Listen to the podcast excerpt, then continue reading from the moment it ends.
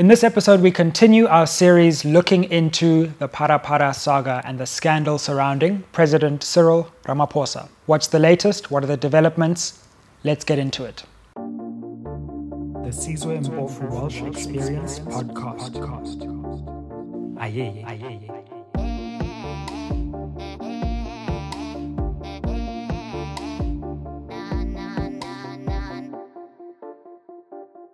So, as you know on this channel, we are keeping our eye on this scandal surrounding President Ramaphosa.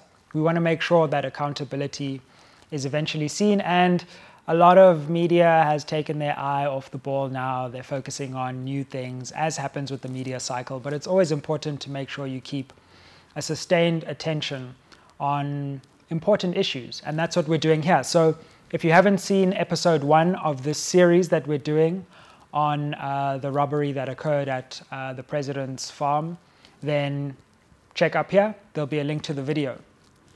What should we call this series? By the way, we don't have a name for it. Comment down below with the name for the series, and we will see which one is the best, and we'll select a name for the series going forward, because this one's going to be with us for a long, long time. Okay, so let's discuss where we're going to go in this video. Firstly, we're going to speak about what opposition parties have been doing Secondly, we're going to speak about the impeachment inquiry in Parliament and the process around it. And then thirdly, we're going to speak about some of the things that have been happening with the public protector and that investigation. So let's get into part one on opposition parties. The Sizwe Mpofu Walsh Experience, SMWX. So, what's been going on with opposition parties? When we last kicked off, there was talk about would there be a motion of no confidence? There was an interview that we did with Sinawo Thambo. Check that out as well on the channel. And opposition parties were talking about what they wanted to do in terms of accountability inside Parliament. So since then, there's been a lot of development. What happened, and this is quite unprecedented, is that basically all of South Africa's opposition parties, now imagine the EFF, the DA, IFP, ACDP, that's, that's, quite a, that's quite a combination of forces coming together around one table and saying, we want to have a common approach to making sure that this issue goes to the forefront of the agenda, the top of the agenda in Parliament. And so they had a meeting recently and they said they're going to be united working together to make sure that the truth comes out on this issue we all want to know where did the money come from? Were there any laws broken? Why was it not reported? Was it reported, etc. And they want to use Parliament as a place to make sure that the truth comes out. And soon as they did that, the Speaker of Parliament responded to a letter and a whole process that had been put before Parliament saying, we want to set up an impeachment inquiry. Now, in the second segment of this, we're going to get into the impeachment inquiry and exactly what that means. But for now, what I find interesting is that these different opposition parties, right from the EFF to the DA, who hardly ever agree on anything, are agreed on this. And it's interesting now in the context of South Africa's parliament. Before, the ANC used to have a massive majority in the South African parliament, so they could basically do whatever they wanted and they were guaranteed that they have the votes.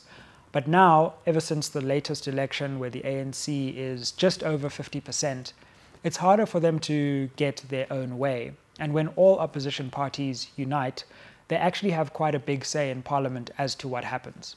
So it'll be interesting to see where we go from here. Interested to hear your thoughts in terms of opposition parties uniting around this issue. Do you buy it? Do you not buy it? And let's see what happens with this new unity around this one issue even though opposition parties tend to be disunited on a host of other issues. Having said that, let's see what this impeachment inquiry is all about and what potential parliamentary strategies there are for holding the president accountable on this. The Sizwe Mpofu Walsh Experience, SMWX.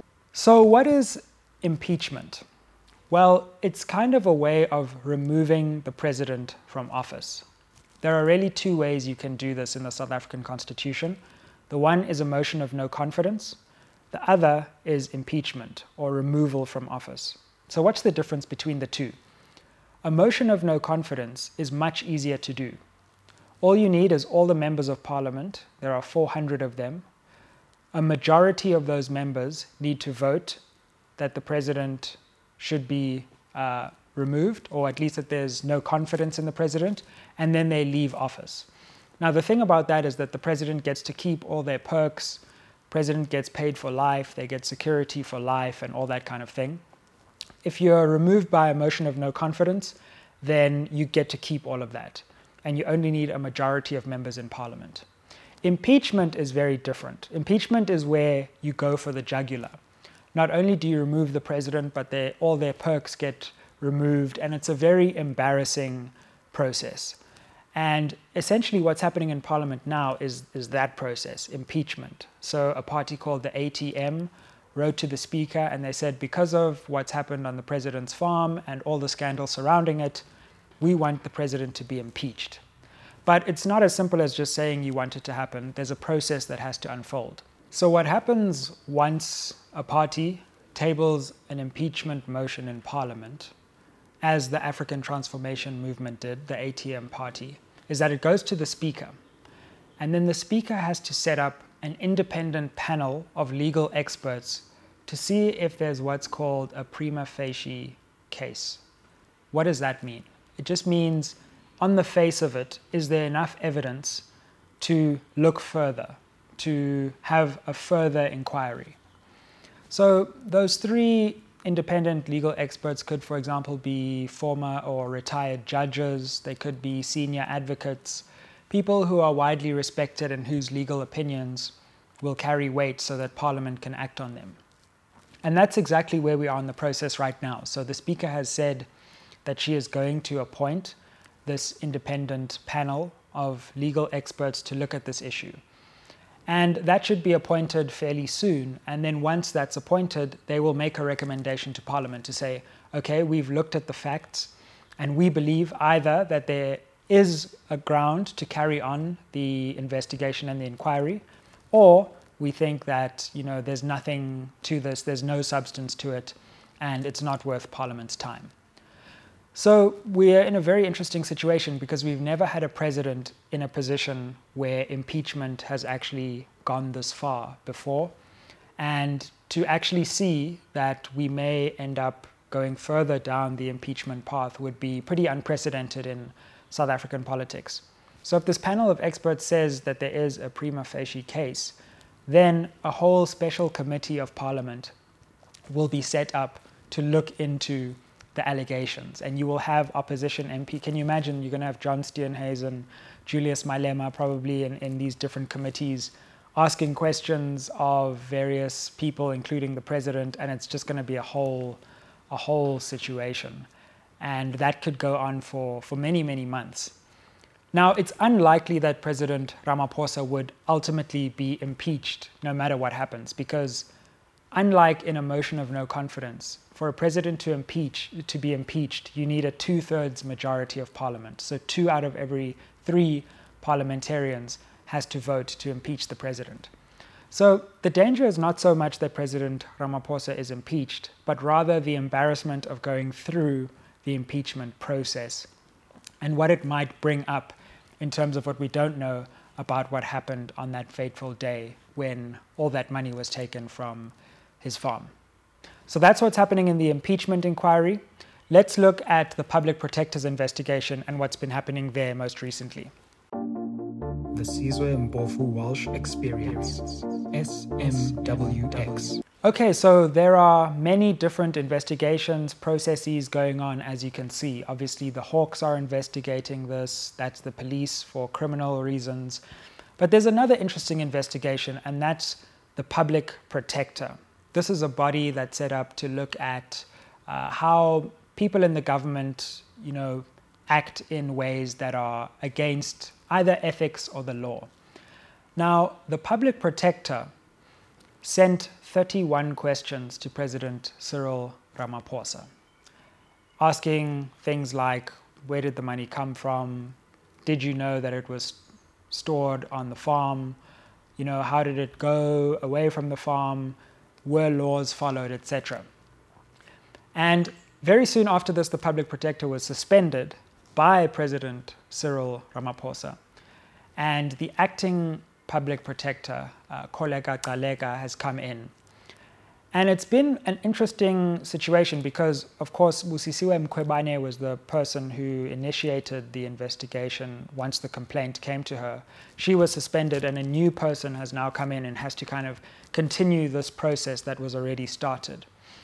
Now, President Ramaphosa then asked for an extension to give responses to these 31 questions. And the acting public protector first granted the extension. Then he asked for another extension. At that point, the acting public protector, Kholeka Gcaleka, was like, no, no extension. And if you don't submit the answers by a certain uh, time, I'm going to force you to do so through the powers that are vested in me. And then President Ramaphosa submitted the answers.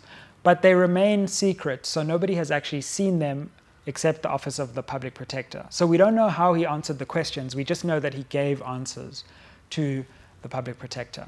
Now, where do we go from here? Because ultimately, the public will have to know eventually, either when a report comes out, what the answers to those questions are. But in a recent investigative report by News 24 and Kyle Cowan, they suggest that President Ramaphosa wants to rely on a legal technicality. So the public protector can only investigate things that happened two years ago or less. And the Phala-Phala situation happened more than two years ago, just over two years ago. So he wants to suggest that, well, because this was just like two years and four months ago, the public protector has no power to investigate this. And that would be another technical argument to try and duck and dive and dodge around this question. We'll see the extent to which that holds any water. But as you can see, the president is fighting on multiple fronts, not actually coming clean, but trying to use technicalities to avoid accountability as far as is possible. And that's why on this channel, we are trying to shine a spotlight on this question, keep it at the front of people's minds because it's important that we uh, have a president who is ultimately accountable to the people who elected him. So thanks for watching. Comment down below. What do you think about what opposition parties are doing? What do you think about this impeachment situation? What are your views on the public protector? Tag us on social media. Follow us on TikTok, Instagram, Twitter. Like, share, subscribe, and keep locked on SMWX. See you on the next one. Aye. The Sizwe Mpofu Walsh Experience Podcast. Aye. Aye.